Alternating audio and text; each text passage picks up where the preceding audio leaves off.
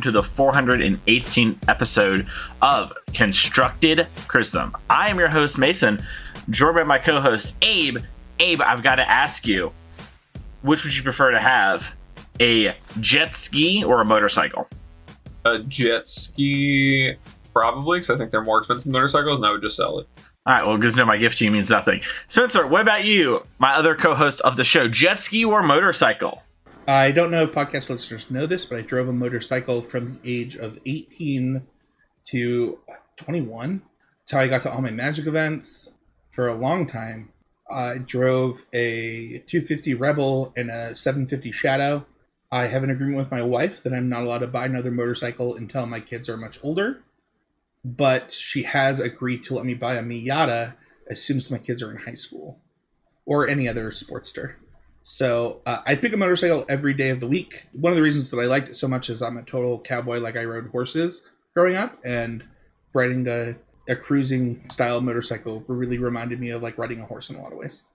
Now we can cruise on over to the always improving section of show is the main topic. We're going all about power rankings for Pioneer later in the show, but we do need to do always improving. It is the main point of the show. And I am up first this week for always improving. This week's always improving moment really comes a lot from going in and checking out kind of what everyone else is doing and making sure that I'm not like falling behind on how they're playing for me. So I talked talked before about how maybe it was two or three weeks ago. It's hard to say. Time's weird. But I was looking at other stuff, seeing what people are doing, making sure that everything is the same. But I really wanted to go and check in and see how people are playing to attack four color, uh, specifically in modern, because one of the things that is a problem for beating four color is that it is really hard to actually sideboard specific cards for the deck. You can't bring in like like Torpor Orb doesn't solve the problem. Blood Moon doesn't even solve the problem really. These are kind of like stopgaps, which is something that is pretty unique to this deck in Modern, where typically, you know, there's some card you can play that at least makes the matchup reasonably more tenable. You know, maybe it's not a winnable matchup, but it's much better. Really, for a four color, it kind of takes strategy shifts and like building your deck dramatically differently or playing a different style of deck altogether. So I kind of went through, double checked everything, and made sure that uh, all that stuff was there. I think it's really important to be doing this because if you're not like making sure that you're up to date on how people are sideboarding for you and you only look at main decks, which is kind of a trap I low key fell into. I was looking at sideboards, but not really thinking about what they're going to be doing for me. Uh, you're just going to lose a bunch of games because you only really play you know, at most half your games against their game one configuration, right? And you're more likely to play only a third of your games versus that. So important to know kind of how their deck is built altogether. Can I challenge you on something really quick? Sure. While what you said is uh, conceptually true, I find that when I'm playing a deck like four color in modern, and what, what I mean by this is something that's so substantially the best deck that it's it's overwhelming. We talked about it a few weeks ago where four color is like on the level of like green white tokens was in standard for those three months that it was dominant, right? It that's how good this deck is. Um, I find that when your deck is that good, that actually you do play against a lot of main deck configuration. Like a lot of the things that they're trying to do are their main deck.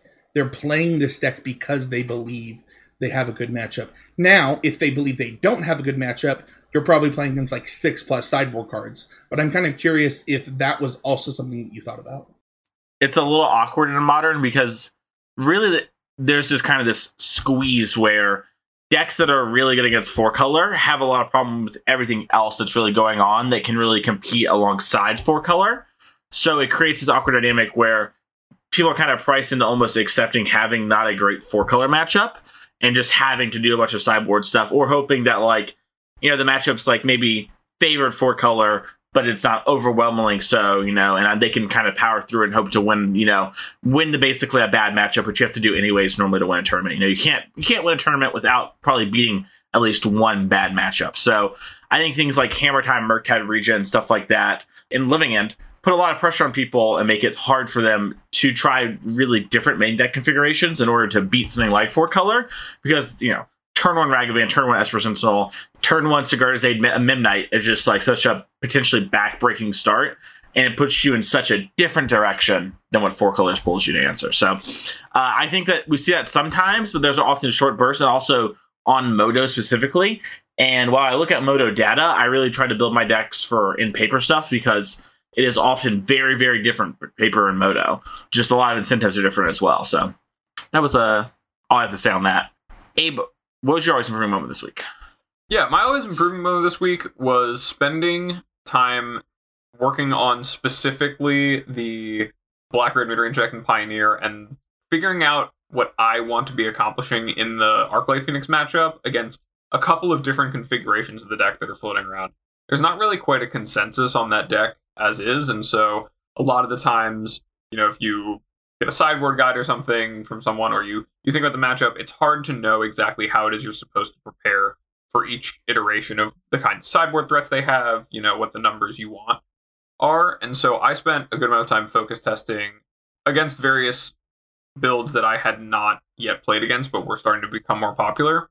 And then using that to kind of paint an idea of what it is I want to accomplish, the cards that I need to have to make sure I'm covered in these kinds of nuanced matchups where a lot can be can be different from game to game and from deck list to deck list. Between that and then also making changes to kind of the stock red black list that have been showing up on, on Magic Online to adapt to kind of what I predict some of the paper metagame around me to be, and maybe, you know, what people might be starting to do in paper based on kind of the flavor of the week. I know there was like the Metalwork Colossus decks that people were talking about that were really cool. They were hot on Twitter for a couple days, making sure I'm covered in all of the weird matchups with Pioneer and keeping on top of that while also keeping up with like the nitty gritty of, of the top tier both those things were kind of hard to balance with each other, but doing them both really helped me out this weekend when I was playing. Can I ask what the conclusion was that you came to? Yeah, so the big thing that was different for me this week was that previously in playing Red Black, a lot of lists weren't playing Young Pyromancer or was kind of it was kind of ambiguous whether or not they had them in their sideboard. And oftentimes in the matchup, Bone Crusher Giant is one of your biggest liabilities because it's not very efficient at exchanging with anything and the creature itself is not very good against their creatures, as well as their count on like thing in the ice, their trespass count, their iteration count. Things like that can change a lot about the texture of the matchup. Overall, your game plan is always to try to make sure that you are in a position to not give them time to use all the cards they're going to get ahead of you with Treasure Cruise. But in this case, making sure that I was able to have enough answers to something like an early on pyromancer, how to balance that with the other threats that I wanted to play, making sure I had answers to, you know, multiple kinds of game plans. One that were more aggressive on trespass, or were more just about trying to cruise me. Ones that were more fixated on, you know, winning the game with Jace in the long games. Making sure that I was prepared for all the different types of games and understanding how I need to adapt as a red black player in the hands I'm looking at keeping, the hands I'm looking at mulliganing, the overall game plan I'm taking. That was really, uh, really a focus for me. One of the things that I noticed doing the power rankings today is kind of what you said. I was surprised by the amount of Phoenix, and we'll get into that later. But not only that, but I, you know, because of the way that Goldfish does lists, you have to like, when you're making power rankings for a show like this, you have to click into a lot of lists because it's kind of ambiguous what they actually are. And the number one thing that I noticed is holy crap, there is not a clear way to build this blue red Phoenix deck, even a little bit. The only thing that is true is you're going to play Treasure Cruise, you're going to play Phoenix, and you're going to play Ledger Shredder. And that is it. That's it. Everything else is on the table. Uh, and we'll get more into that here in a little bit. But Spencer, what was your always improving moment? I was pretty sick this last week. I'm not sure, you know, what I ate, but don't eat what I ate. That being said, I had some time to practice both Magic and Smash, and one of the reasons that I was practicing Smash was actually because I wanted to start focusing more on Magic. You might be like, Spencer, why does that matter? And it is because I now have a Smash podcast, uh, Smash Through with former host of the show, Matt Kling, that we do once a month. And I needed to pick a main. Like, it's something that was really important to me. And I, I did finally pick that I'm going to main Greninja. I picked it for a lot of reasons that you could find out on another show. But the reason that's important is actually because of the way that I believe competitive endeavors work. By having this thing looming over me in Smash, I was not able to dedicate the time that I needed to Magic. By picking a main, it means that I can stop playing like a bunch of other characters that I don't need to play. I can now just play Wolf and Greninja as my two characters. which saves you a lot of time. And the reason that that's important is because I talked about Mason to Mason about this before the show, but I'll just mention it now. I only get to play about four to six RCQs per season, whereas you know back in the PPTQ days I could play twenty. I was seeding in the finals of tons of RCQs because I just knew that I would have a chance to qualify, right? And that won't be the case anymore. And because of that, I need to take Magic a lot more seriously if I want to both do the coverage that I plan on doing for Game Grid and go to the RC. This week, after solidifying a main in Smash, today I messaged some people and I have started a local Utah constructive criticism testing team that I'll use my funds from constructive criticism to support. The reason that I want to do this is like I find that I do better in that type of environment where I'm surrounding myself with people that I trust. This is pretty big for me. You know, I haven't wanted to do this for a couple years from both the pandemic, where I took a break from Magic, to having a daughter. This is a pretty big commitment for me. And it, it goes beyond just the things that I need to do to prepare for this podcast and things that I need need to do to prepare, prepare for a deck tech on the YouTube channel or uh, do do a coaching session with people it is much more about it is categorically results oriented in some way. It's a pretty big commitment for somebody like me that thought that when I was going to do coverage a month ago, when I made the agreement that I was just going to give up on Magic. Um, but as I was thinking about it more, I decided I don't need to do that. I just need to change my approach. I buckled down in Smash, which is something that's important to me, so that I could buckle down in Magic a lot more seriously. That's awesome. Yeah, it's uh, important to make sure that the things you're doing to succeed uh, in Magic line up with your other stuff that you might have in life, and that might be like work, might be relationship, it might be you know they might be Smash, right? Like, uh, but it's important to like have those sort of things line up and uh, you know kind of work together because it's so much easier. The thing that really solidified this for me, I was listening to a podcast called Tweak Talks. It's a Smash podcast by one of the best Smash players in the world, and my favorite coach in the world, his name is Charles. Uh, he talked about understanding your hobbies uh, when you're the type of I don't want to like put Mason myself and Abe in a box here, but we're the type of people that like when we have a hobby that we have, like we we're pretty likely to obsess over it a little bit. When you're that type of personality, you need to be really honest about your prioritizations. And for me, it was like, okay, I'm not going to stop playing Ultimate. I, I love this game, but I can't play seven characters because it means that I'm not getting anything out of this game when I have to do all this stuff for Magic. Additionally, I, am going to take this away from Smash for a minute because the number of players that I'm like, hey, I'm really into TFT or I'm really into Hearthstone and Magic or I'm really into this other thing. It's like, hey, in all honesty, like you've got to pick the thing that you're going to prioritize because eventually the things are going to fall. And for me, like I always prioritize my family and my job, which means that magic is always third for me. And when that's the case, it means that like everything else that you do needs to fall in line. That's going to be for always improving. If you want to support the show, go to patreon.com slash ccmtg. The show always be free, but get to do things like the Patreon question at the end of the show. And you also get a shout out when you join the Patreon, like for Keaton and Chase, who joined the Patreon in this past week. Spencer, to take care of some housekeeping for this week before we dive into the main topic? Really quickly, I just want to give a huge shout out to our sponsor at Game Grid Lehigh. You can check them out at gglehigh.com. I did not realize that we would be recording this on the first, so I have not adjusted the discount code.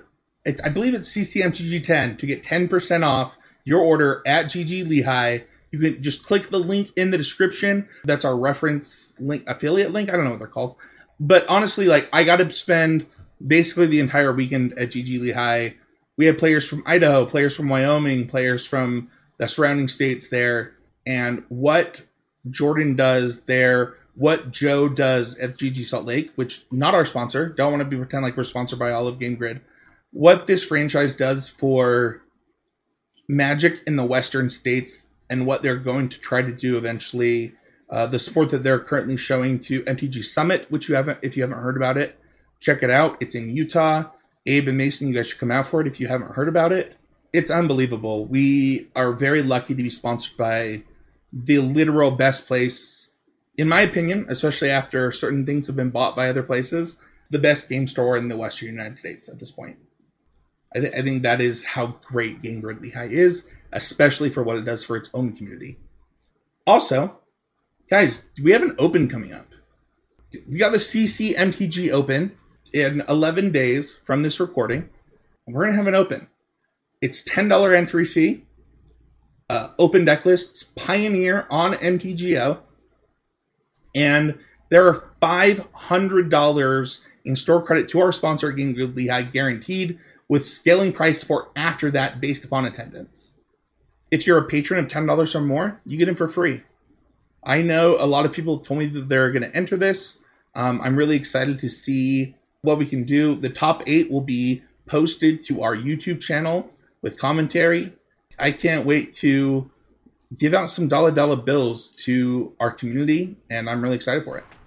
Yeah, it's very, very exciting and very, very soon. So if you're thinking about doing it, make sure to check it out and check out the Patreon uh, if that's the way you want to do it, or if not, you know, you can always check out the MTG Melee page for it as well that will probably do it for our housekeeping. Let's move on to our main topic today, and that is the Pioneer Mega rankings. So, just like the power ranking episode, Spencer just went through, looked at all the events he could find with top 32 deck lists for Pioneer. So, all the challenges, all the supers, all the showcase, everything in between for Pioneer. There were three Ks and one Ks that were RCQs and non RCQs and opens too. So, like, there was a lot of stuff.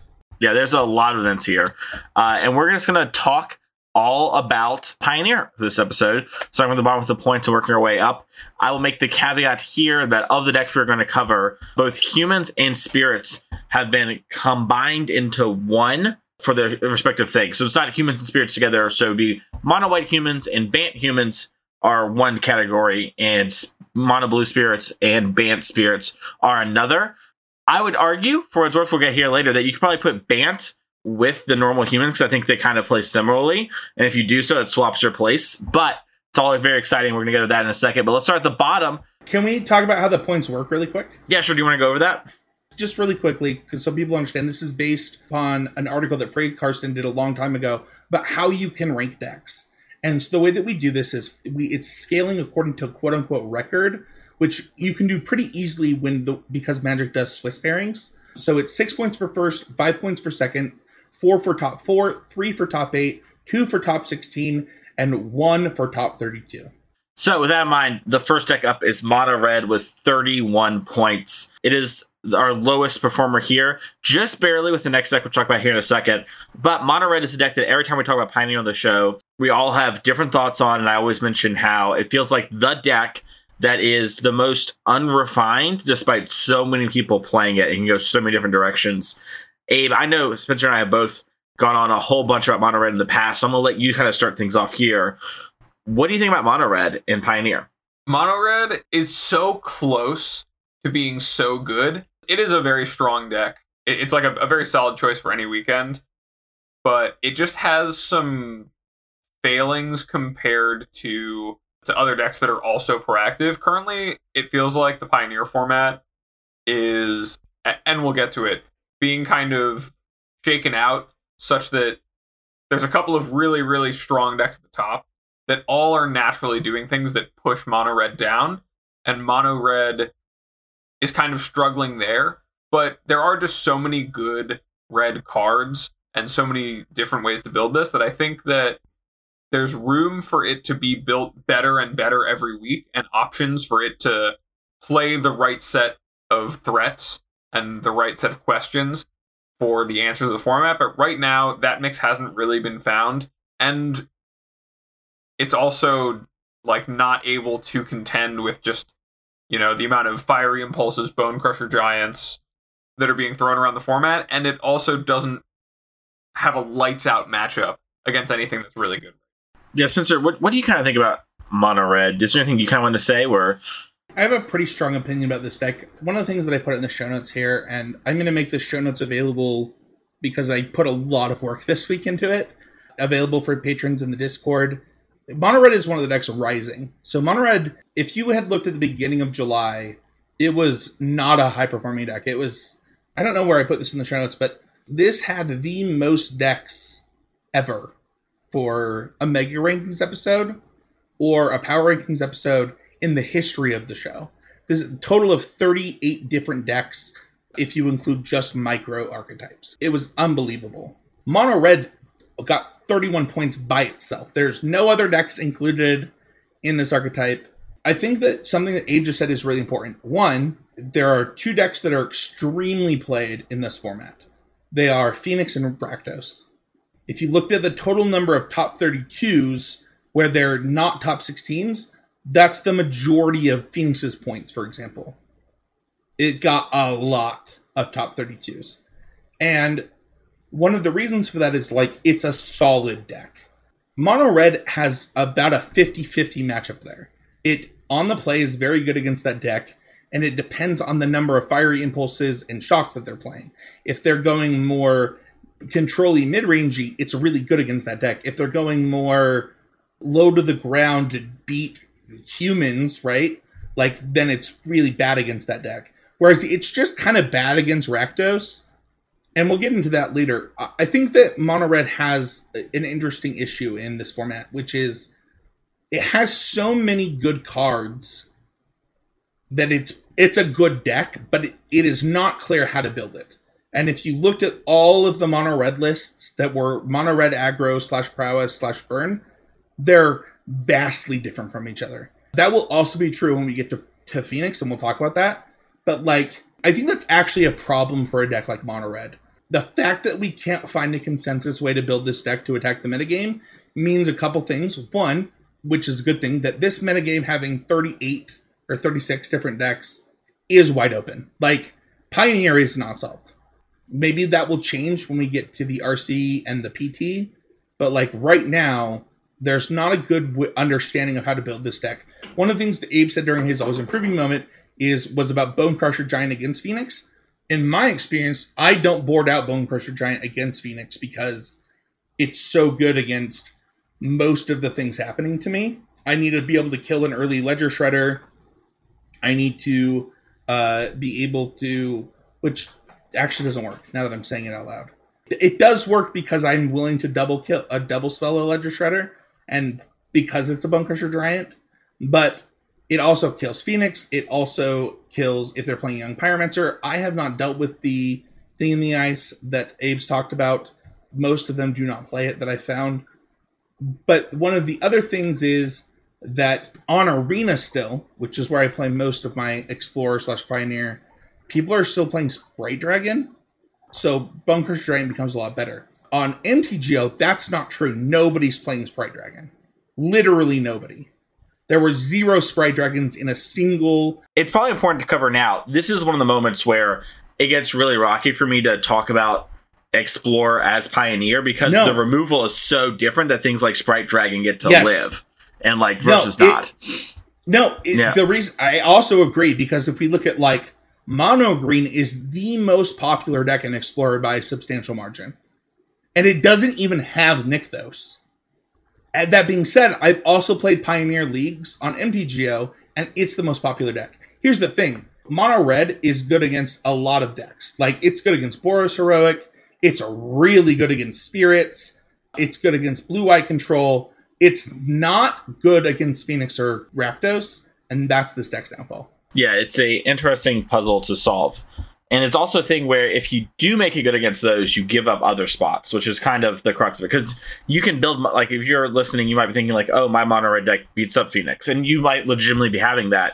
But you're having to shift things so much that it's kind of this, like, you really have to build your mono red deck week to week, get to build it in order to stay on top of things, which puts you in a really odd spot. And then if you run into the wrong things or people do other shifts in the metagame because of their stuff, you find yourself in these awkward spots. So, really, what we need is some other last really good mono red card to come out. And then we can congeal the builds around one thing. We get one more really strong, powerful card. But we have to wait for that time to come. Otherwise, you're to have to be really on top of things with mono red. Let's move to the hater haterade section. Uh, Hidden Strings comes in at 34 points. I am actually shocked that Hidden Strings actually uh, wasn't 10th. I knew it would be in the 10th through 8th spot just because a lot of people select to play combo decks. And uh, Hidden Strings does have some legitimate strengths where, like, it can beat things like Blue White Control really easily. Hey man, some people some people decide to play Gruul aggro instead of mono red. Otherwise, like mono red would have crushed it. So That's that's fair, yeah. Yeah, people should have just stuck to the red. But no, but uh, hidden strings really can beat up on things like control, and it is like the combo deck right now. We're seeing things like Grinning Ignus pop up, and people are trying to explore that sort of stuff um, with like the Hazoret's Monument. But Strings is the premier combo deck in Pioneer, and it's really bad. It's a turn five combo deck that just gets disrupted by everything, dies everything in the format. The entire format is proactive or full of answer spells. And if you look at things like Rakdos Midrange, which is one of the more popular decks we'll cover later in the show, it plays discard spells plus creatures to attack. And then has to play things like Go Blank and Duress in the sideboard in order to answer things like Phoenix and Control. So there's a lot of metagame factors going on that makes Hidden Strings, I think, actually the worst choice of a deck to play. Um, and I'm pretty confident saying that if you play any other deck that we talk about today instead of hidden strings, you will on average do better, much like we talked about rhinos in Pioneer. Uh, sorry, modern. That being said, does anyone No, here have on. a strong defense Yeah, for, I do. for hidden strings? oh, not defense. I I thought that I was going to be the biggest hater of hidden strings on this podcast. no, it's um, really bad. So here, here's the thing. I love Jerry T. I, I'm not afraid to like talk about other podcasts on our podcast. I think that the fact that other podcasters won't do that is weird. I love Jerry T and Brian. I think Brian is one of the best hosts next to Mason Clark in the entire world in podcasting. And I just disagree with them. I think that this deck is bad. I think that you should not play it. I think that it has you said something really interesting. Do you actually think it has a good blue white control matchup? Because like, it's the only how matchup hard that's is good. it? Is it actually good there? Because I watched, I watched this deck lose to blue white control twice at multiple one case by multiple players. So like, it can't be like over sixty. Well, it's magic, right? No matter what you do, like Well, sure, like that's what I'm saying. But like multiple players, multiple players. right. I, I but it's the only matchup where it like even looks to make sense to have a good Sure, matchup. that Right? makes like sense. that gives you time. No, I I agree on paper. Yeah. I'm just saying like I don't like this deck against. Well, let, let me, let me rectify my statement so that I can really hammer what Spencer's saying there, because Spencer's hitting on something here. I said blue eye control is the one thing where it can exploit, but I believe Lotus Field to be such a bad deck that even in matchups where they lack pressure and they can interrupt with you a little bit, it is still a deck that is not a functional thing to play across multiple rounds. So, Hold on. so I'm not. I so- actually- so I'm not surprised to see things like blue eye beat it. Because I think Yeah. it is that bad. I am literally Yeah. telling you to sell your Lotus Field cards. I, I actually think, for what it's worth, we'll get into this later in the show. Maybe this is my moment to talk about this. I actually think you can't lose to five color Niv with this deck, but I also think that deck's unplayable. You shouldn't play it. Yeah, but five color Niv is so cool while Lotus Field's so Yeah. lame. So that's the it's difference. so it's so wild. I've got to step to Lotus Field's defense for a second here. Have you guys Hit me. considered that it gets to play our Lord and Savior, Arboreal Grazer? I would have backed you up. there are Lear. hold on. Green red ramp while on the the vast decline also gets to play the card. Yeah, I'm gonna let you know on a secret. You literally couldn't pay me to play hidden strings. You would have to get into like the Mega Millions lottery numbers in order to get me to play. it's on Hidden your ad nauseum.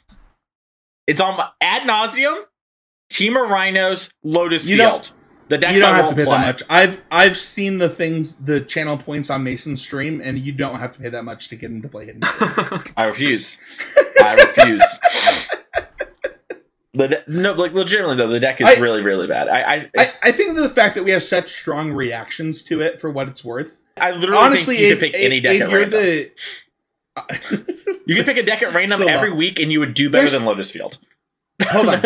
There's 38 decks in this, or 36 decks. You think a random 36 seven decks do better than this? I think that there. That's No, not on the list. I I think- said, I said earlier, any deck on the list. oh on this top 10. Yeah, yeah. Any, I would pick. I would play I think any of those I decks. think it is. before I think it is the worst deck in the top 10 by a substantial margin. Yeah. Okay. It's really, really Abe, bad. you are the pioneer guy. I have to let you like have more than two sentences. Yeah, I mean, the only thing I really have to say about Hidden Strings is that, like, before it was kind of existing in this world where the decks were not yet coming together in a way that allowed them to, like, beat the turn 5 combo deck. And now they are, and you're still a turn 5 combo deck, and people don't even have damping spheres or whatever. They have worse interaction that still plays against you and no one's really found a way to beat it with the hidden strings deck, it's not worth it. I've even know people who've tried to find things to do the like to make hidden strings in a good position to capitalize on the lack of sideboard cards, Like I think Kane was was playing around with some lists who we we had on the show uh, a few months ago as a pioneer expert, and even they were not having much success. So if you like playing the deck and you play it really well, I'm sure you can win an RCQ with it. But I would I would think that if you can spend the time to learn to play a deck that complicated that well, you would find a higher uh, payoff for your efforts literally anywhere. That was a terrible defense. Just to be clear, if we're defending a deck. Your advice was My if you're good defense enough of to the win deck with was that this it plays Arboreal Grazer, sir. That is the only defense I offer. If you like the sloth, I, I just the want to be clear. for it. Arboreal Grazer is defense Mox Diamond. deck. The defense of this deck is it plays Grazer, but if you're good enough with this deck, you should play another deck because you'll win more. Yeah, if you're good Yeah, enough it's 'cause with the this deck sucks. You can should just play good enough with anything something else. I don't know how much more I can say about how bad this deck is. All right, I think well, it's let's so- talk about it- humans then. You all right, so it's like best matchup is Phoenix, and it can't even consistently do that. I'm moving Eh, on. let's talk- humans. let's start with came humans, in 46 points. I have a hot take about humans. I think humans is good. We, this is the combination of mono white and Bant. We're, we'll talk about that a little more in detail. it's it's more than that actually. Can I can I Well, cover this really quick? well, no, hang on. There's, there's a lot of different human stuff. We'll get to that. I actually think we should have put Bant spirits in this category because I think the like big picture version of the decks that a lot of people are talking about, like Bant humans, uh, mono white humans, are very similar to Bant spirits. So if we did that, it'd be on top of the list. let's talk about this really quick. Yeah, because yeah. I almost did company decks as their own category. That would have included angels, humans, spirits, and just a regular company deck. That's almost the category that happened. But the thing is, is that what it would have happened is that mono blue spirits would have come in in a, a high place. Mono white would have come. Humans would not have placed where humans is would have been the Bant deck. Would have been the well, no, it would have been one up because everything would have moved up one. But basically, company decks would have come in at eighth or at seventh. Mono blue spirits would have come in at eighth. Here's the thing: the macro of synergies between between your creature types was more important in the company versus non-company versions of your decks than the fact that angels existed. I, do you guys disagree? This is a good like you Yeah, can disagree. Yeah, That's a I, I, I just I just think that it's not so much that per se as it is is that like mono blue spirits is a tempo deck, and then the other Bant spirits deck is just like a traditional Coco like beat down, like kind of a. I'm lacking the So- word so- like aggressive mid range So, deck. I I don't think that that's true. I I do think that the Bant Spirits deck plays out very much like it gets a lot of what what the Mono Blue Spirits deck gets. One of the things that I had talked about in our Discord was blue green spirits as unexplored. And it is possible that it's unexplored because Bant Spirits is just better. But I do think that because humans had four color humans, black white humans, Mardu humans, mono white humans, Bant humans, like the human synergies was more important than the company synergy. And I think that's fine. I, I just think that the the decks play out very similarly. So when we talk about it, just know that like the Bant deck plays a lot like the Bant humans deck when it comes to play patterns. Can y'all go back like 120 episodes and tell past Mason that he said this when he talks about spirits versus humans in modern? I, I have no idea what you're talking about. I, I don't I don't know what Oh, you're you just you just said one of them was Splinter Twin and one of them was unplayable. yeah, When yes, but Brand Brand Spirits right, in the modern was really good. Yeah, it was really good for a while, and it created a play pattern where you held up things and they had to play into it. Now through all this, I think the real strength of the human stack. I don't know how y'all feel about this. Is that their two drops are just really good. Like Thalia, Luminarch Aspirant, and Thalia's Lieutenant are just three really, really strong two drops, and that's something that this deck gets to do is its one drops aren't so great. It has some really good three drops, which we'll get to in a second, but it has like a nice little like one powerful two, pretty good three on average sort of curve. Um, and the mono white deck does that the best at kind of exemplifying that is because its mana works out the most. But we see this in the Bant Humans deck as well, where they kind of have a similar thing, trying to splash for experiment one and Collected Company in a lot of ways, and then Reflector Mage. But Abe, what do you think about the Humans deck? Yeah, so the humans archetype is one that's obviously near and dear to my heart. I feel like every time I see a copy of Extraction Specialist, I had something to do with it. I know that's a little selfish, but uh, the deck really is, like Mason said, held up by having a lot of the best twos in the format, and especially twos at attacking. Like Luminarch Aspirant's very good out of the mono white decks. The Bant decks that play Werewolf Pack Leader uh, apply a very, very good amount of pressure, fo- like following up uh, Experiment ones. Reflector Mage backs those creatures up really well. Um, Specialist means that for the games where people can answer your two drop, you're immediately back in the position you were because a lot of the effects that you're looking at that are strong on your two drops, either Thalia's Lieutenant, uh, Thalia herself, or Aspirant, are all cards that you get value out of simply by them being in play. Specialist does a really, really good job of leveraging the power of those and the fact that so many of them are must answers over the course of a game that you just have to deal with more copies of their best cards. And so, while I do think that as far as another angle of attack, we- we've seen like a lot of the aggressive decks, and we were just talking about it how mono blue, mono red, and we're going to talk about um, about another aggro deck pretty shortly here. Uh, all of them are doing their own thing and being their own angle of attack on the format. But I think especially the Bant decks are doing it the most with just their creature quality. And uh, that lends them to be some of the best decks when it comes to collected company because your collect companies are doing more. Um, your creatures in play when you don't draw collected company are doing enough to keep up even when you don't draw your best card.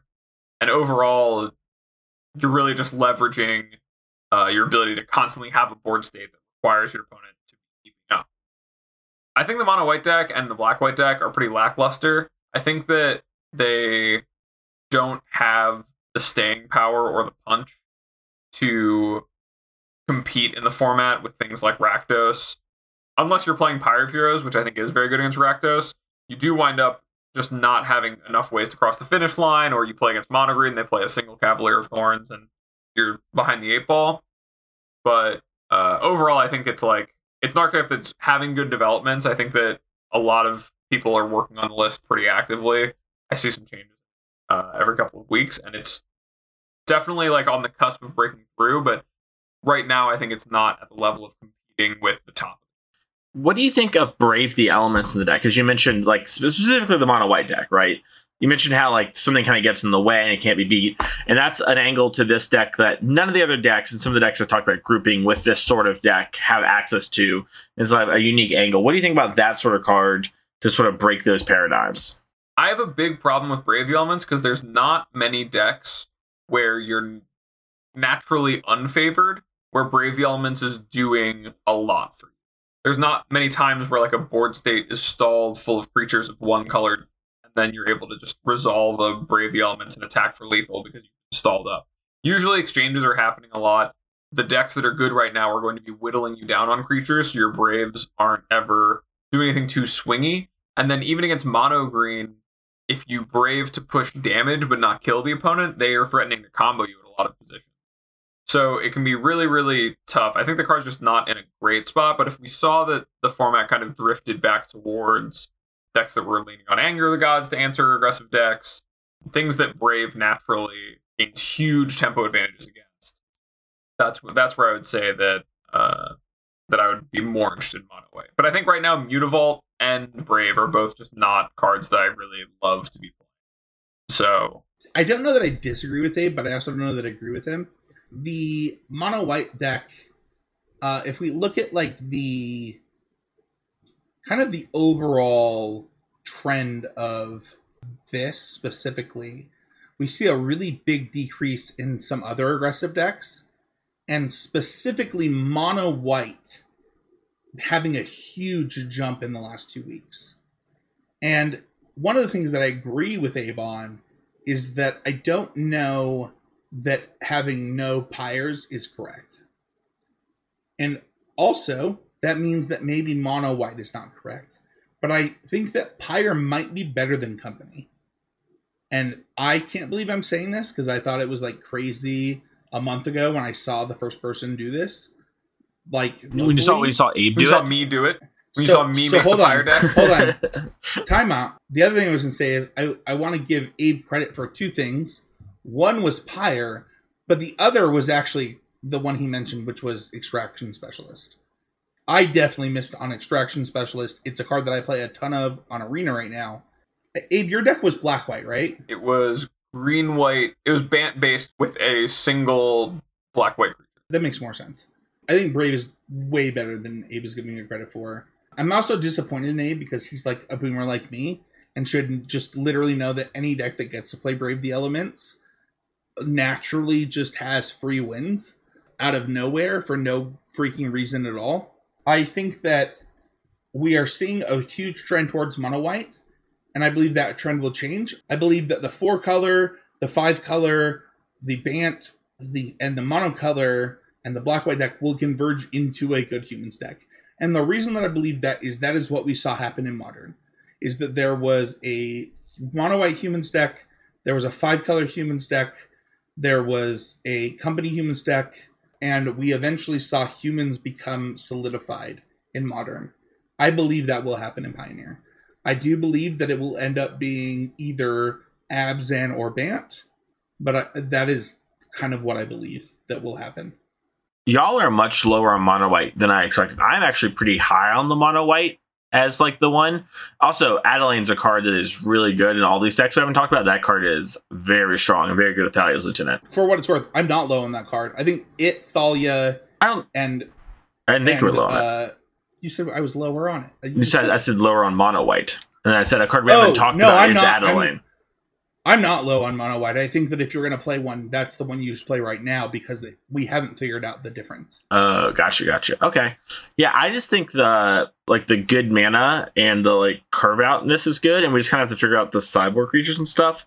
And there's stuff that people haven't been playing. Like a good example is Welcoming Vampire, where it's stuff where it feels like people haven't actually looked at like outside of white. Like I've seen, I feel like I saw one person with Welcoming Vampire, so one person with like a Selfless Spirit in their sideboard, and it's like just because the deck is humans and it's a white deck doesn't mean it can't play things like Selfless Spirit to solve problems or like Welcoming Vampire to solve problems. So I think that there's a lot still to be done, but I really like how this deck just kind of curves out on people and puts them on the back foot and really makes them have to have an answer. And then gets to play powerful sideboard cards like Rest in Peace for matchups like Phoenix. Just to kind of add on to what you just said, I, the there was a second place list that on a challenge that started seven and zero.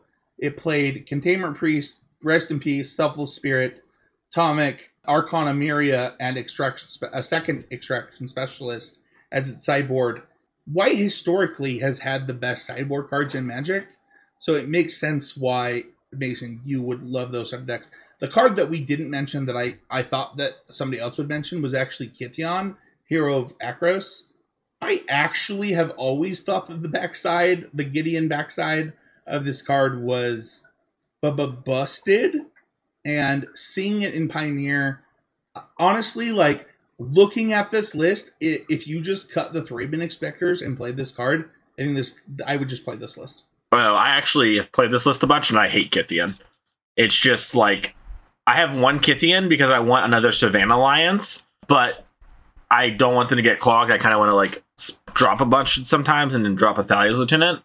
Uh, and I have liked the Thraben Inspectors for actually outgrowing a lot of removal when one Luminarch Aspirant or one uh, Thalia's Lieutenant trigger happens.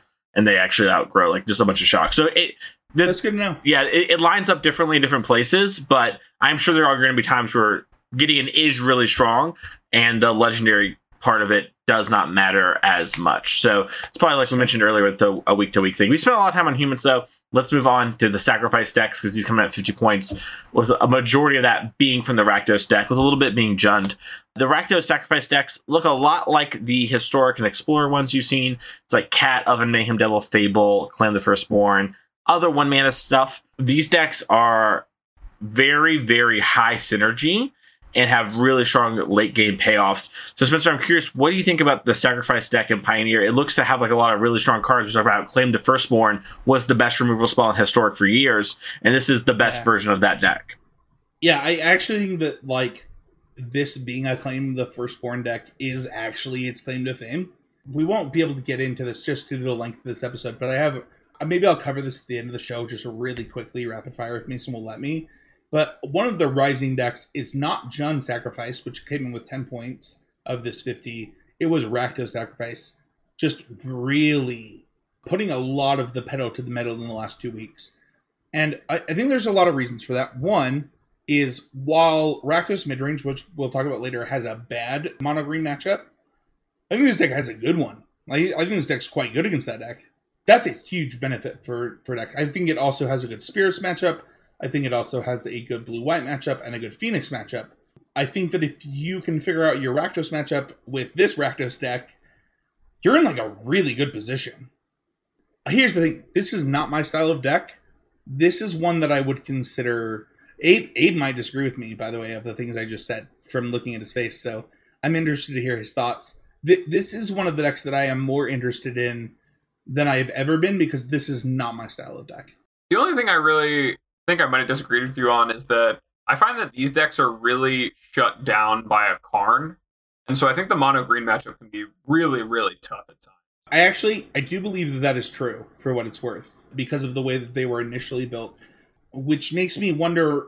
The thing is, is like I, I mostly looked at the mono green versions of the deck. They they're still all playing for Karn, so it's like okay, well, what changed? And I think it might be that they figured out how to play against the deck, where they get to attack the Karn more regularly, and they also I think that they're playing more of the draw spells than they used to play that's the thing I noticed is it was they're playing the full eight draw spells instead of six. Yeah, my feeling has been that Mono Green's metagame share has been slowly declining.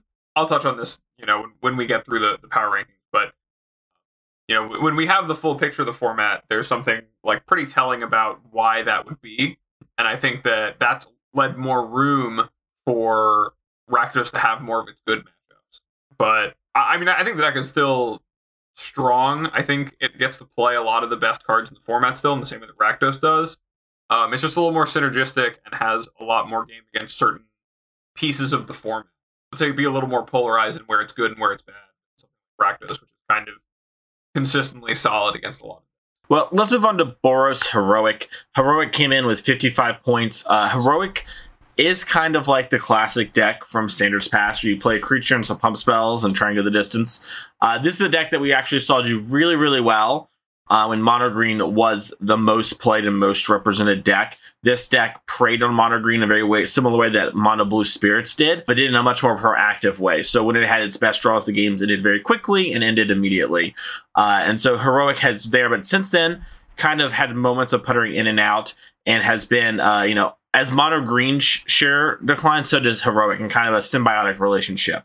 And so heroic kind of has bolstered some of its results, but you look over all the weeks, it has not been staying quite on top of things. Spencer, what do you think of the heroic deck in general? So there was a version that I posted in our Discord for patrons that was very different. It was I still classified it under heroic because that's what it was, but I actually think this deck is not good. I think it's the second worst deck on our list.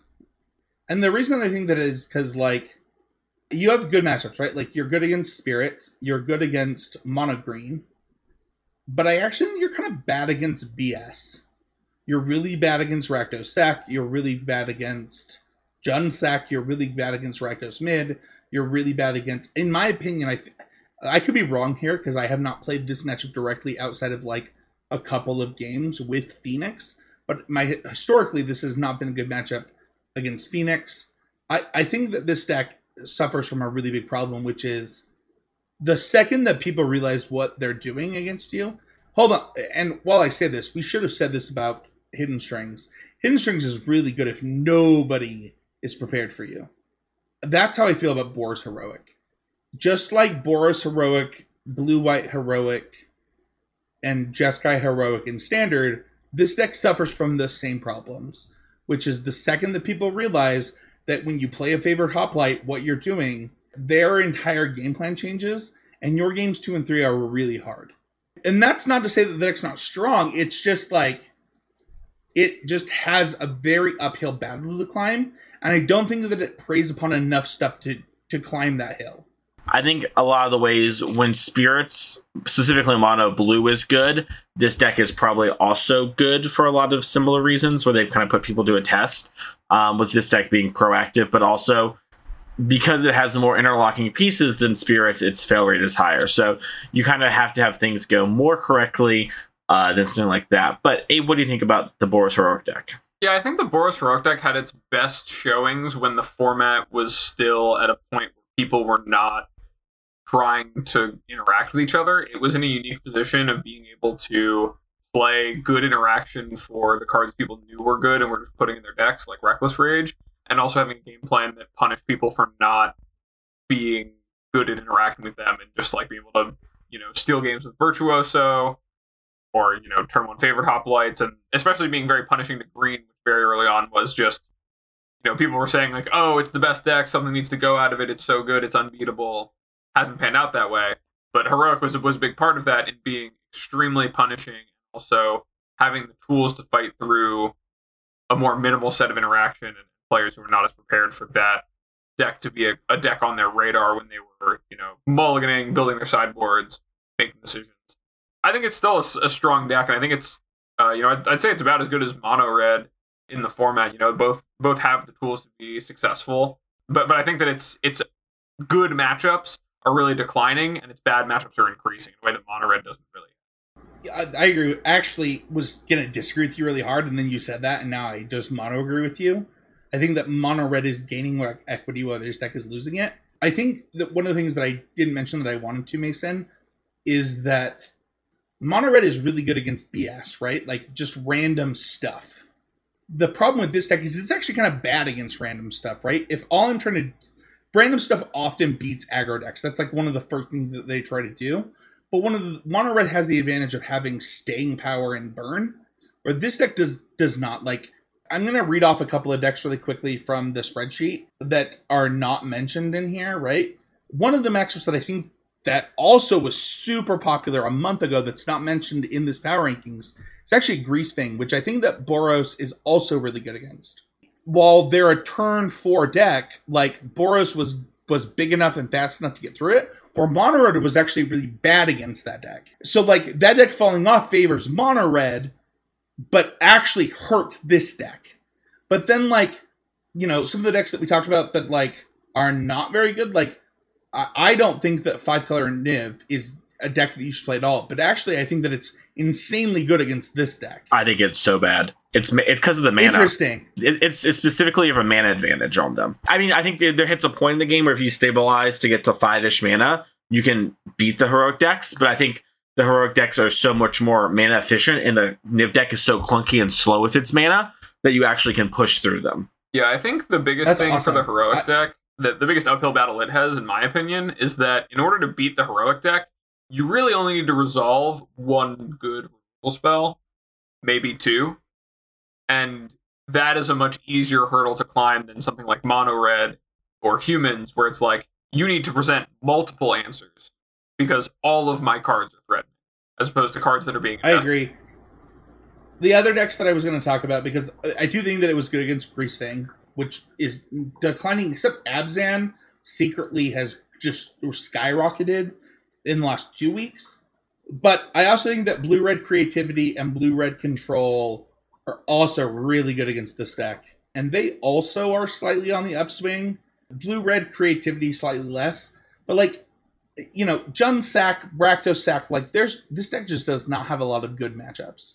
Well, let's move on to mono green. Mono green is the machine. When the format first kind of got the bans recently with Winota and Expressive Iteration, this deck very quickly rose to the top. And there was kind of a narrative, you know, at first with Pioneer. It still kind of kind of holds true where a lot of decks aren't fully built or decks are kind of lacking that one or two more cards that makes them kind of cohesive. And they have a lot of filler in those sort of spots, right? Like you could look at the human stack and talk about like Dauntless Bodyguard is an example of a card that's fine, but you really wish you had like a more powerful one drop instead of something like that.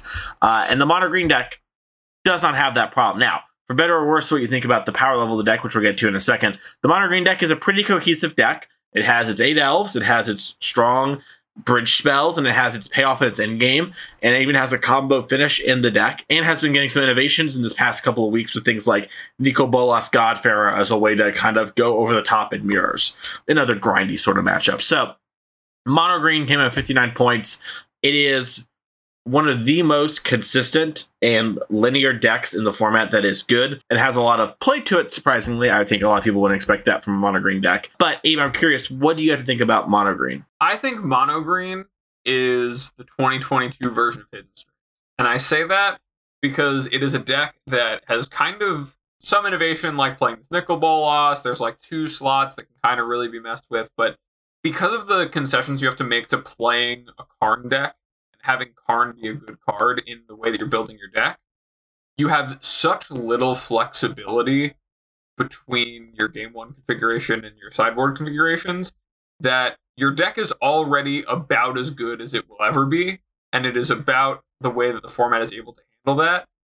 And there's not a lot that can happen change that. I don't see there being cards that are going to improve this kind of deck that much more, right? The only things that could do it are things that are going to find Nykthos more, or you know somehow give you more devotion, or be a better planeswalker than Kiora for setting up your combo. There, there's very little. Well, Vital room for- Force actually just got added. Did you see this from this past weekend? The Nissa Vital Force to the deck. It's I I, Yeah, I would so argue I've- the I mean, Vital Force seen- takes up the two flex slots. Yeah, I've seen I've seen Yeah. Nissa Vital Force. I've seen uh, Nissa Shakes the World. I've seen Nicol Bolas. I've seen. Well, I've seen any any random thing you can. I've seen like Polukranoses, Voracious Hydras. There's tons of things you can do with these last two cards, but that's the only two cards you really get to negotiate on. You know, and so without being able to change much more than that, I think this deck is kind of close to its ceiling as far as how good it'll be, and it will constantly be putting a pressure on the format to be answered. You know, you have to be playing a deck that has a plan for beating mono green because it is one of the most powerful things you can be doing at the ground floor. In the same way that maybe two years ago you could say that about the Hidden Strings deck, where it was putting a check on the format. You have to pass this test of, you know, make sure that you can be me trying to go off like this. In this case, it's mono green saying, all right, you have to make sure you can kill a turn one Llanowar elf some amount of the time, that you can answer a, a resolved planeswalker despite the fact I have one 4 4 in play or you know end the game before i'm able to storm the festival a couple times and put everything in play so that's kind of my feelings on the deck i think it's it's good but i think that it is not ever really going to get better on its own i think that the times it's going to be better are going to be the times that decks have stopped respecting it and that doesn't seem to be happening anytime soon because of the fact that it's such a Spencer, I saw you kind of reacting to what Abe was saying. Do you have any thoughts on that? Oh man, I feel like I'm about to lose like so many Twitter followers because I'm like the green guy. A lot of what Abe said is right, but I think the Abe's conclusion is wrong. I've been pushing a version of green that does not play Nykthos, that does play Karn, that is very different. I think green is in a bad spot in a lot of ways. I think that it has a lot of good things. I think that it lost some of its identity recently.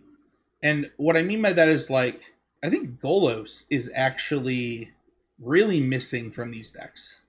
And the Golos package that really took this deck over the edge at the beginning of Pioneer, where it presented a threat that was so must be answered that it made all your other threats untouchable. And what what Abe is saying about this deck, where like it's a Karn deck, it's true, but also like it should be a Golos Karn deck. And also, if that's what it's doing, why is it not the Eldrazi deck that we saw win a challenge a few months ago? I think Mono Green has a lot of problems. One of them is I think that like they're way too focused on their devotion combos.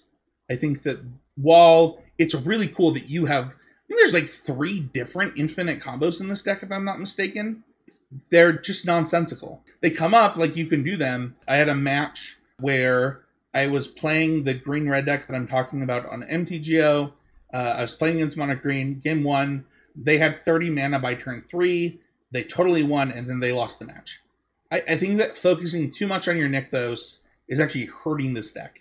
For example, I, I don't think that um, what's the name of the four four? I should know the name of the old growth troll Uh, yeah, I think this card's just bad in this deck. I think that like focusing this hard. One of the things that happened is people were like, "Burning Emissary is bad," right? Because like You know, it, it doesn't do anything, but it's like, okay, but like if you're gonna just try to nut draw people, it's way better than old growth troll. I think we have Hold- fundamental Hold on. I'm not I'm not saying that burning tree is good. No, no, no, no, no, no. It's not about that. It's about I think that the deck has a infinite combo for free, and it's not trying to do that.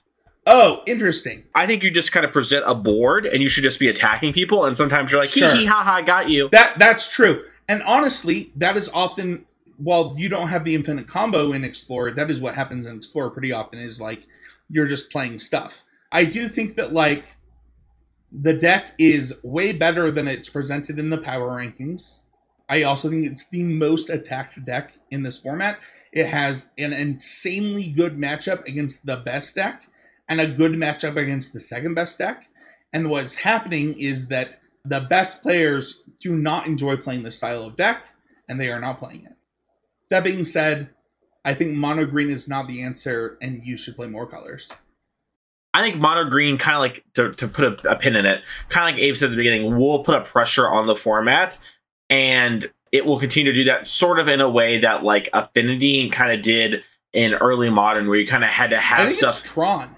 it it pu- puts a pressure on the format and makes you have to respect it in a way and that will cause a lot of things and the deck is very consistent very strong and it does a lot of things really well and breaks the mana system a lot and lets you skip ahead turns and while the format is low power doing things like Llanowar Elf into Old-Growth Troll into Karn is actually a very winning line against a lot of decks and allows you to put a lot of pressure on people and stuff and then the ability to high roll a combo or high roll these just nutty mana turns is just something your deck gets to do at very low opportunity cost to you.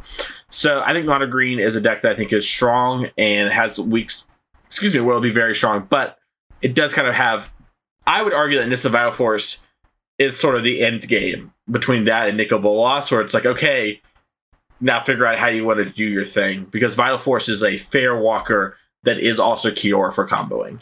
Uh, so if you want to do like Spencer said, and or how Spencer's just not doing, I should say, like Nissa Vital Force lets you lean that sort of way, whereas like Nicol Bolas lets you grind more. So a lot of weird things that can happen with the mono green deck. It's gonna be interesting to see how this all plays out. As we know, we get new sets and new, you know, potentially powerful ramp cards like Dominaria is known for having Llanowar Elf and stuff, and we saw a new elf get added, and maybe we'll get more cards like that. Regardless, let's talk about spirits. Six six points. Half of that about being mono blue, other half being Bant with a small bit of blue white in there. Uh, mono blue spirits is a deck that I know you really love, Spencer. So I'm going to let you take things here. Yeah, I think Mono Blue Spirits has good matchups against a lot of decks. I think it's good against Phoenix. I think it's good against Blue White. I think it's good against. I mean, I think it's insane against Mono Green. You know, its bad matchups are really bad though. Its Mono Red matchup is really bad, and it's not just Mono Red. Like Blue Red prowess is really bad. Uh, So, hang on, I want to talk about the Phoenix thing. You think you have a, a good Phoenix matchup? historically, I've I've literally never lost to that deck. Oh, Um, okay. That could be a me thing. So if you're disagreeing with that, so in one case I'm three and zero against the deck on MTGO. I would have to pull up my data on ladder, but I think on ladder I'm also 100 percent against the deck. Um, do you mean Explorer or do you mean Leagues? Explorer? Yes. Okay. Explorer. One thing that has changed this month is the adoption of Fiery Impulse. Is that the name of the card? The two to three damage Spellmaster card. That was not true in Explorer or Pioneer a month ago. Uh, looking at the June data, there was some, but it was not as much as now they're all playing four. And I do believe that that plus the shocks will give you the same bad matchup, right? When I play in paper, it is in Pioneer.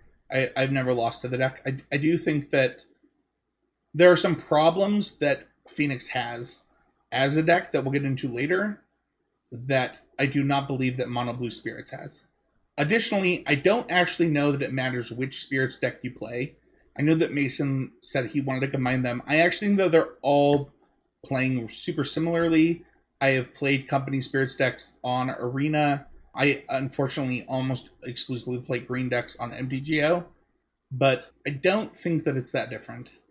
I actually would assume that both Bant and Blue White. He- Here's the thing: the the one three that pumps your team. Uh, can't Supreme Phantom? off the top of my head. yeah, is so good against Phoenix, like it's insane. So I I would have a hard time believing, even though the, you're looking at me like I'm an idiot, that that matchup is bad. I believe that when you have a bunch of pieces of the puzzle, the matchup would be bad. Uh, like if you are clogged on that sort of card. But why are you responding like that? I, If you're we spinning, should talk about this off the show. I'm really curious why you just said what you said. well, I it's a, a three mana draw two that's easily interacted with. The problem I think is that they kill your stuff and then the phoenixes come and then the phoenixes block and the phoenixes come back, or the thing in the ice flips or the Ledger Shredder grows. And so, like all of the things kind of line up poorly there. That's kind of where I, I'm coming from on it.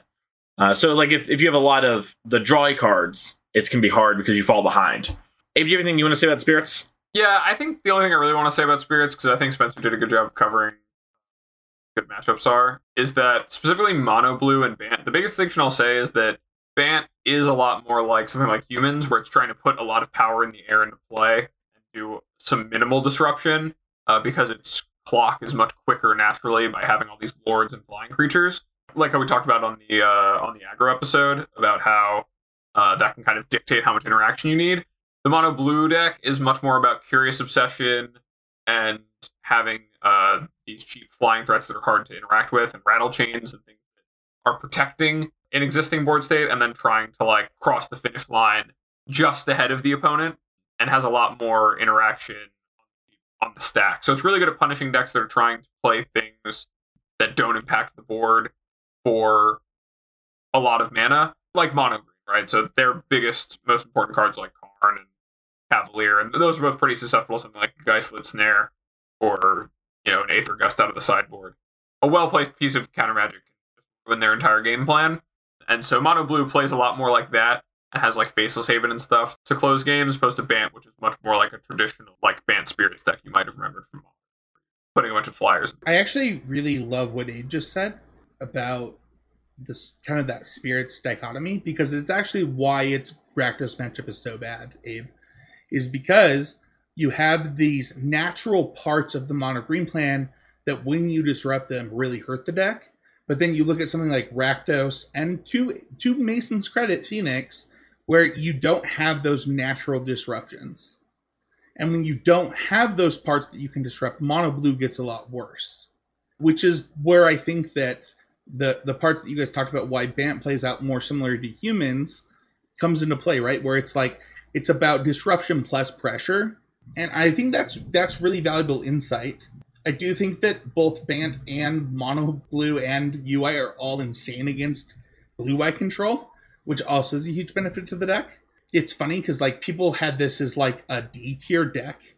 Uh, if you looked at Mason's responses to his tweet like a month ago, Mason disagrees, but I- that's what I saw.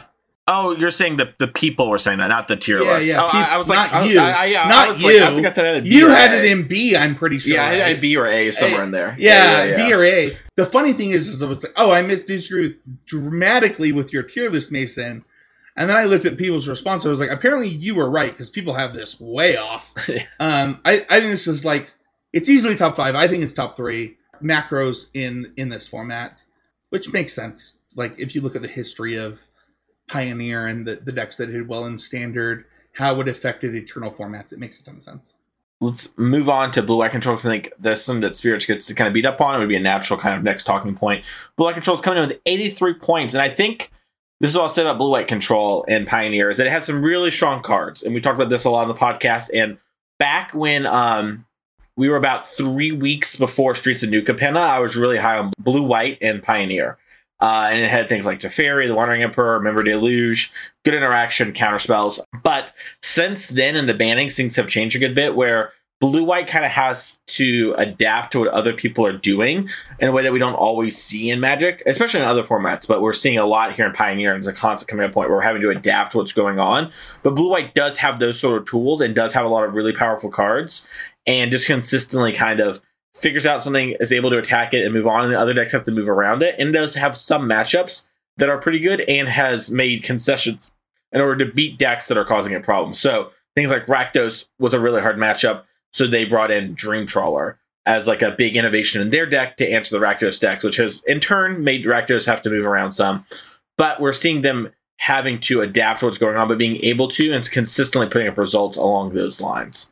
Two things I want to say. I love the 60 card versions. I think that they're substantially better. Two, um, I also think that like this deck is weird to say this, but it might be the most consistent deck in Pioneer.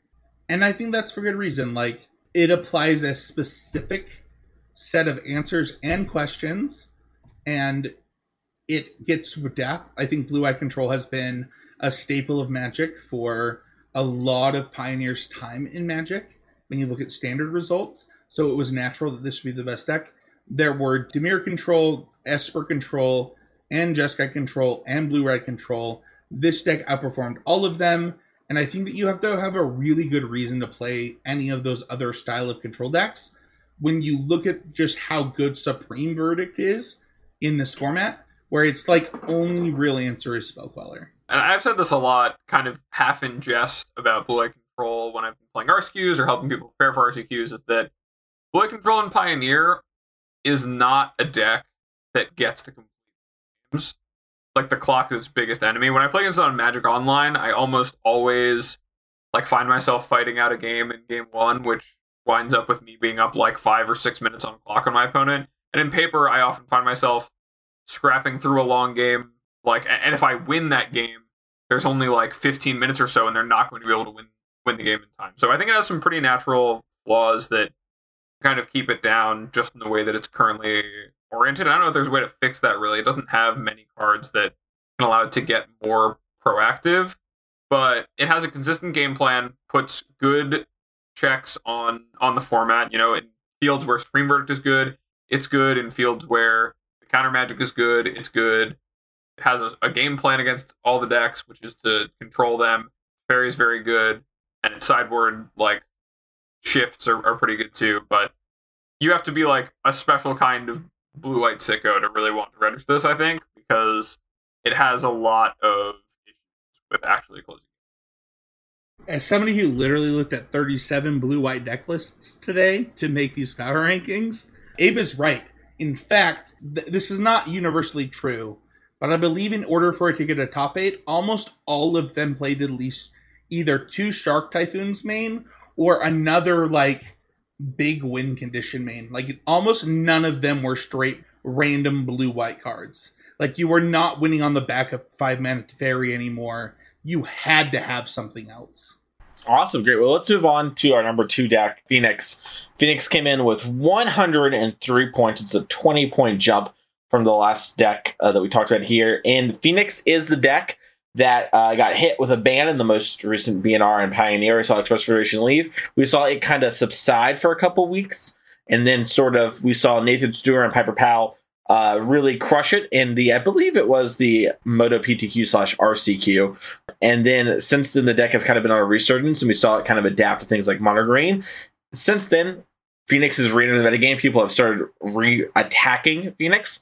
We're seeing things like Rest in Peace have the Mono White Human deck, which they weren't playing before. We see a bunch of unlicensed Hearse, a lot of things along those lines, and we're seeing Phoenix really get attacked. But Phoenix still is one of the most performing decks and has one of the most consistent top 32 finishes across all the decks we're seeing here.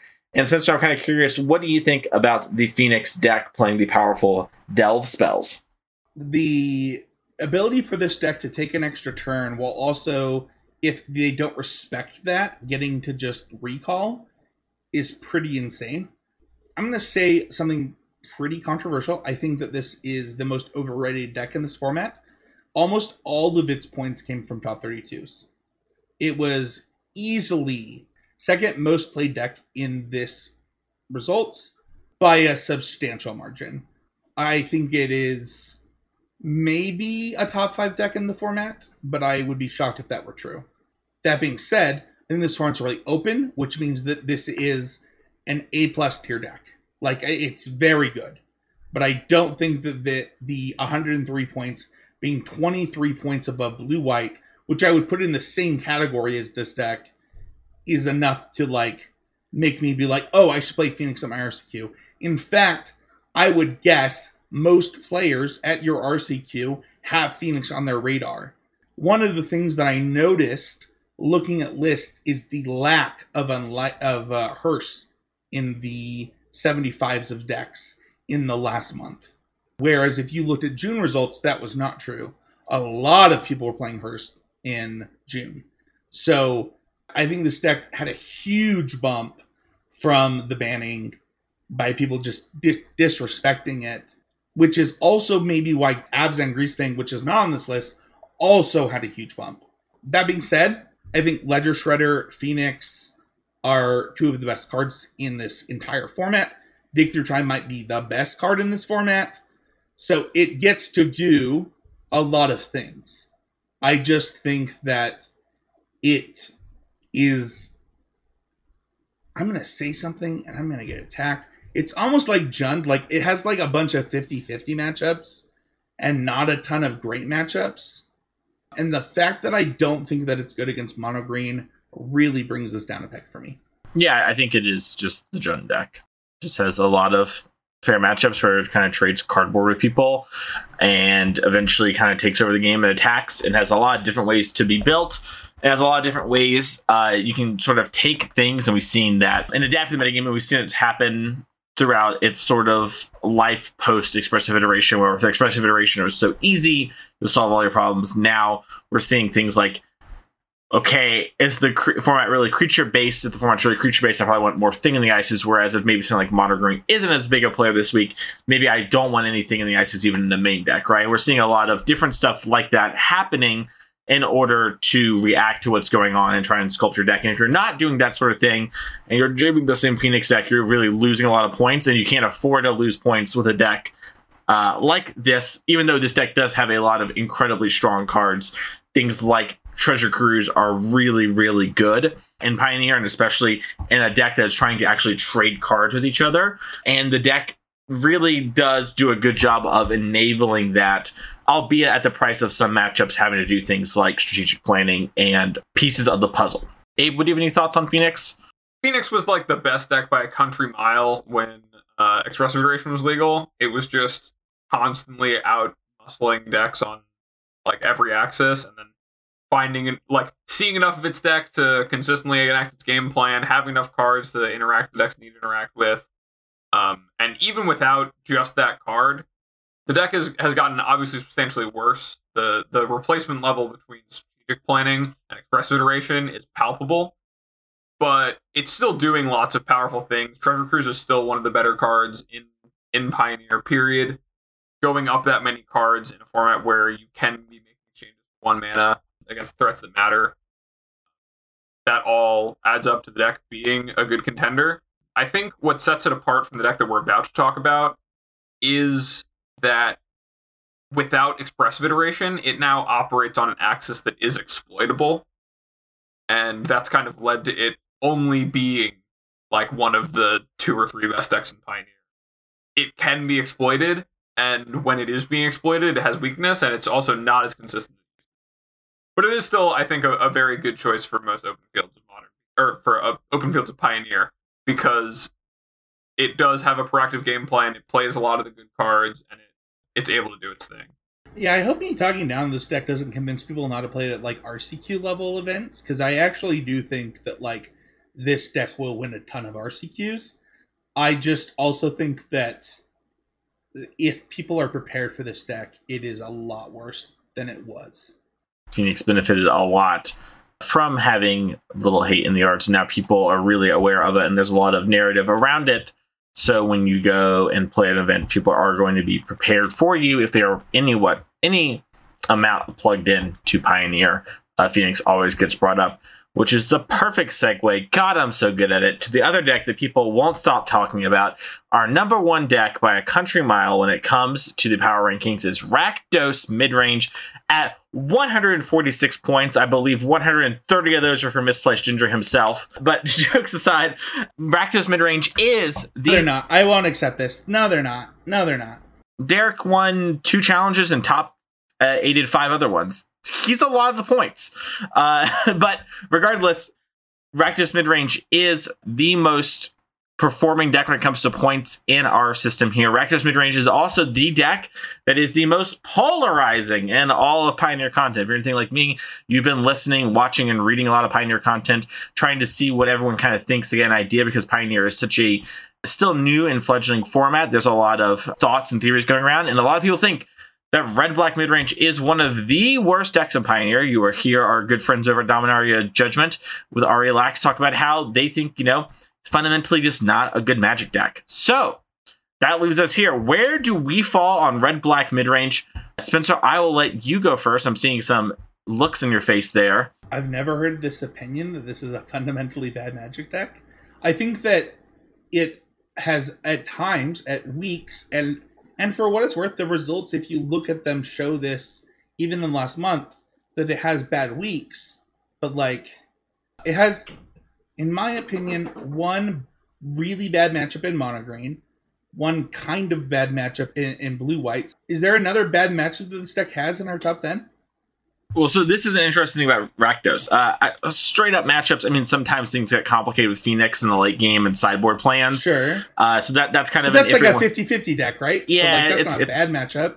Yeah, I mean, sometimes they do things that make it a lot worse post board, but pre game one, and so there's a lot of things going on there. But this is the interesting thing is I think you can actually build Rakdos to where you are going to lose game once against Mono Green every time, and then win a lot of the post board games. And I think that is Okay. a, a strength of this deck. And so I, I think can that makes it really hard to beat talk Phoenix about. while doing that. I think you can beat like oh, two oh, of Abe three says decks. yes. Abe, yeah. talk about yes. yeah, well, I was gonna say I think you can beat two of the three. But I'm curious what Abe says.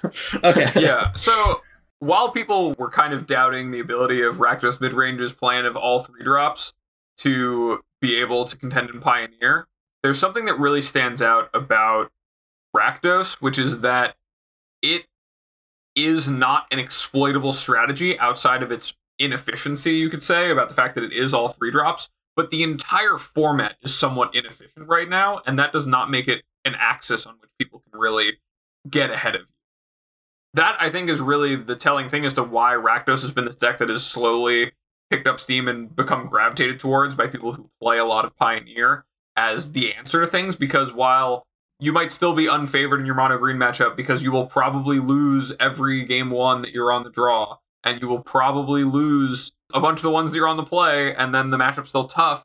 You can position your deck with cards like Extinction Event by moving away from things like Chandra towards things like Hazoret you can make your deck cohesive enough to apply pressure in a way that allows you to beat decks like Mono Green and Phoenix with the right set of answers and have a game plan that punishes the fact that all of the decks in Pioneer have somewhat of a fail rate if they're interacted with.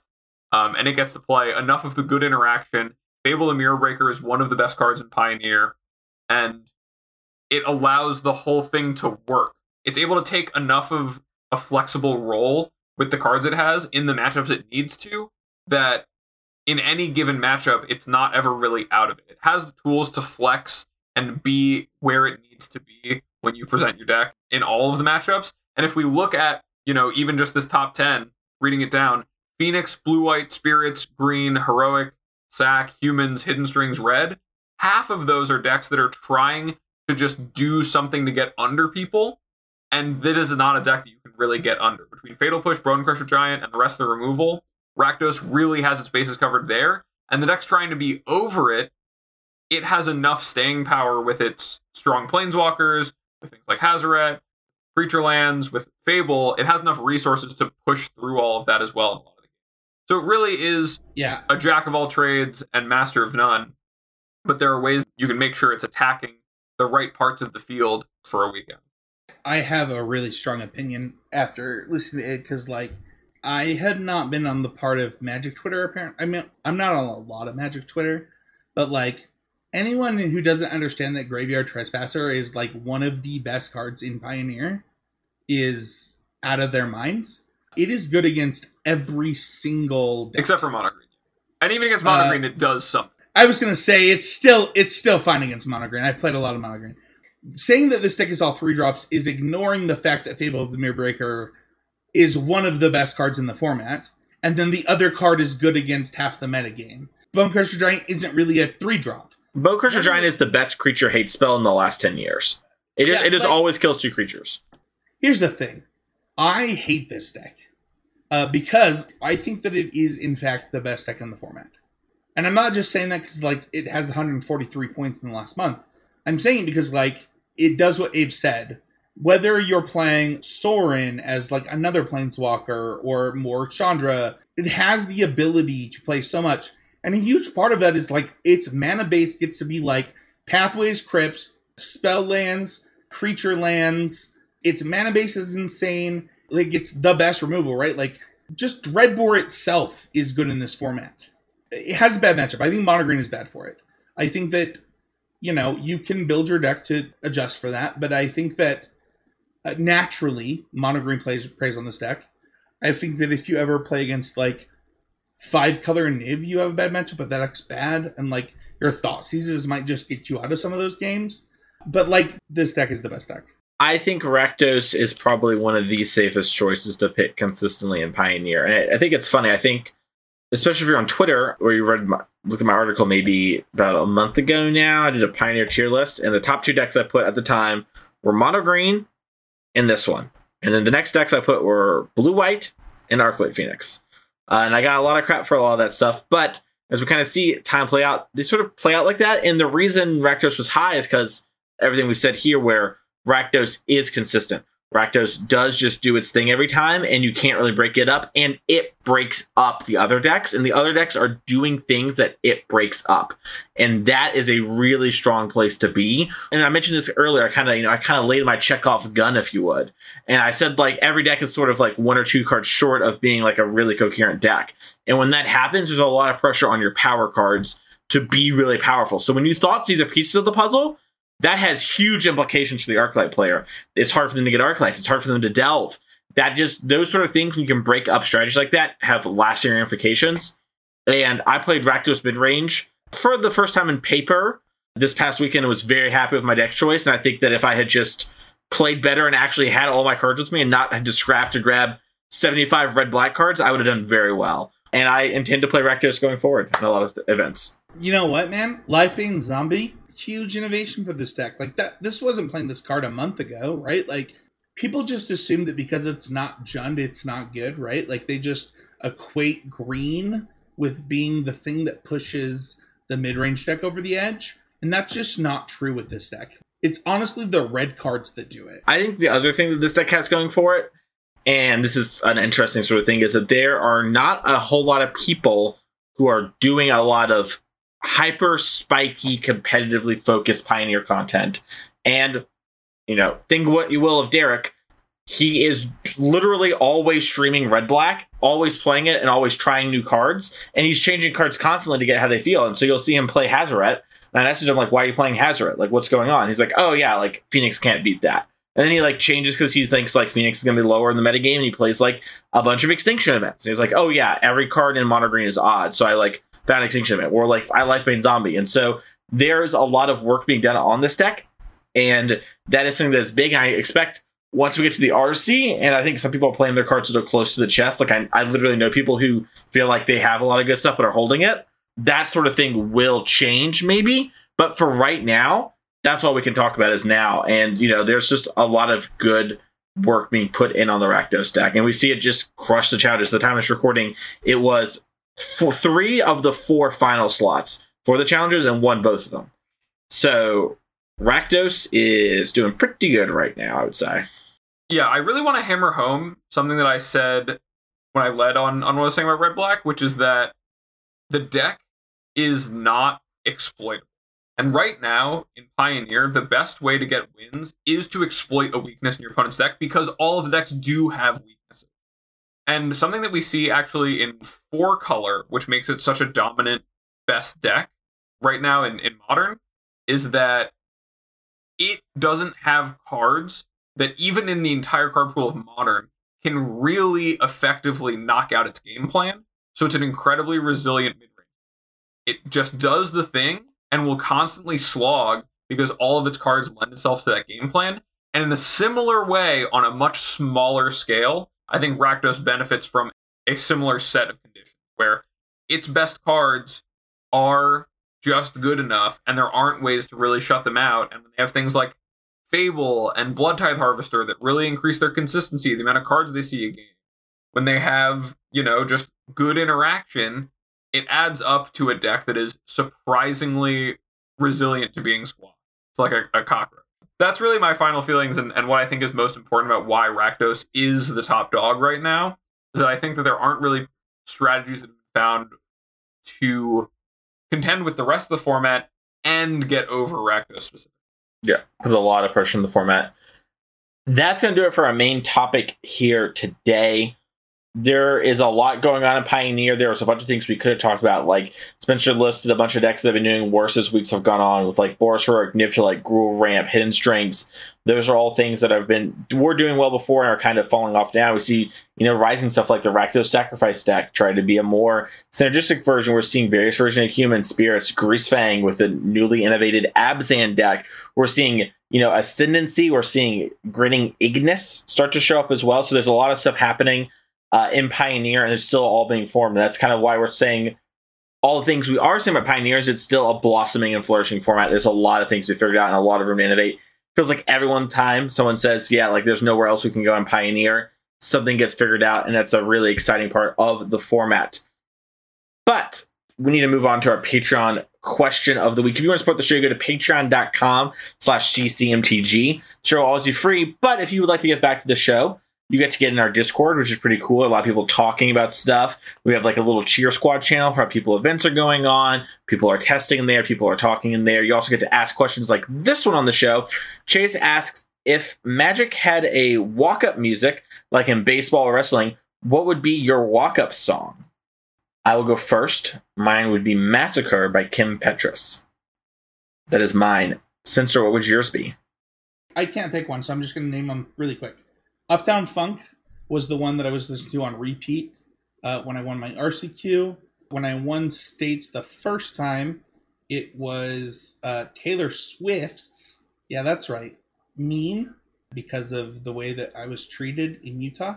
And then more recently, it's been Me Too by Meghan Trainor.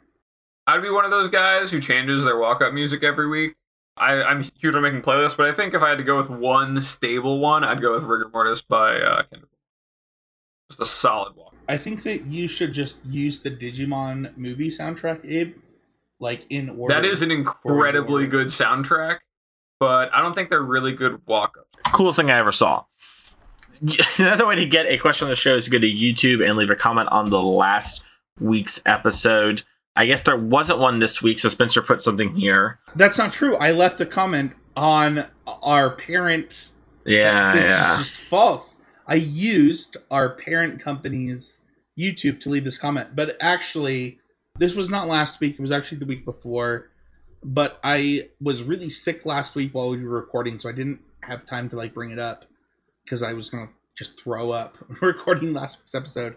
I just want to give you two a huge shout out and Quentin a huge shout out that I was really sad to miss talking with somebody that I just consider like a big brother and I honestly thought that it was like one of the best episodes of CC ever. And I definitely cried listening to you guys talk to Quentin about always improving. Um, one, Quentin is just like one of the most humble human beings I've ever met. He is uh, part of the testing team that we just organized today. You know, one of the number one things I told Quentin before coming on the episode is like, hey, we have this running joke where because you did well before Mason with Mason's list, that it's your list. And then the first thing he said on the show is that he just asks Mason for lists. And I was like, you betrayed me. Like, you're a traitor. But honestly, like, that's just the type of person that Quentin is. And the, the way that you guys interacted with him. And honestly, like, if Quentin could just replace me on this podcast, I think it would be a better podcast because of the way that you two interacted with him. Um, he was amazing. And there's a world in which some certain life stuff doesn't happen and that this show is still Quentin and Spencer. And hearing his success after coming back to Magic, honestly, like just the way that you two talked to him was it is my favorite episode of CC. And it's probably because I wasn't on it, but like it, it meant a lot. Awesome. I'm glad you enjoyed that show, and I hope the listeners got something from it too. Make sure to check out the rest of the network. They might get something from those shows as well. You want to check out Common Knowledge, a Pauper podcast, all about that format. You want to also check out Drafting Archetypes with Sam Black. It is a limited focus podcast. You want to check that one out as well. If you want to support the show, we talked about the Patreon and everything like that. But another way is to like, subscribe on YouTube, leave reviews, comments, and tell your friends about it. If you enjoyed the show and think they might get something from it, that's a great way to help us without having to give any dollars. And it's super helpful when it comes to the old metrics. And the metrics decide if we get pushed or not on the YouTubes. So that's awesome. If someone wants to find us, though, outside of the podcast, Spencer, where can they go to find you? Yeah, I'm Spencer13H on Twitter. I do three podcasts. I do this one. I do the uh, Smash Through podcast once a month with Matt Kling. And then I do every other week Need to Nerd with Patty B and TG. As well as now I do the the commentary for the Game Grid Lehigh, our sponsors 1K Plus events. Um, and you can find those on my stream uh, at Heezy Media on Twitch. Also, I saw the need for this after multiple people asked me, and I'm finally doing it, but I am offering career coaching for specifically Magic players. If you want it, the first session is free. The first session is just a review of your resume. It is completely free. The second session, which I believe is far more important, is LinkedIn coaching and then interview and career coaching after that. LinkedIn coaching costs $100 to be clear. It's pretty important. Uh, and then the prices will vary after that. But I think that one of the things that I can do to help Magic players the most is to help them in their career. And the number of Magic players that I see settling for things that they are far better than is way too much. You are smart enough, strong enough. I can help you with interviews. I can help you with a lot of stuff. But let's look at your resume and let's make sure that you're ready for it. I did get some stuff on magic coaching, but I would rather do this first. So, Abe, what about you? Find me over at twitter.com slash more nothings. Still doing coaching for Hammer Time and for and all things Pioneer. So um, yeah, if you are looking for that, you can you can reach out with a DM on Twitter and uh, we can set something up. You can find me each every week here. You can find me over at Card Kingdom writing about something going on in Magic. I believe this week is also a Pioneer tier list. So uh, you can expect that and deck list for everything. You want to check that on out. If you want to get coaching, I do offer coaching for all various things from four color, which is something that I get hit up a lot about. I do that as well as just general magic stuff. I will say, if you're looking for four color, my 95's won the last two energies back to back. You know, people just take my list and win card for card. They get the cyborg guy. It goes well for them. You might want to consider doing that. So you want to check that out. You can reach out to me on Twitter at Mason E. Clark and inquire about that or reach out to me via email at masonclark at gmail.com. Thank you all so much for listening to this week's episode of Constructive Criticism. We'll see you all next week for another episode of CC MTG.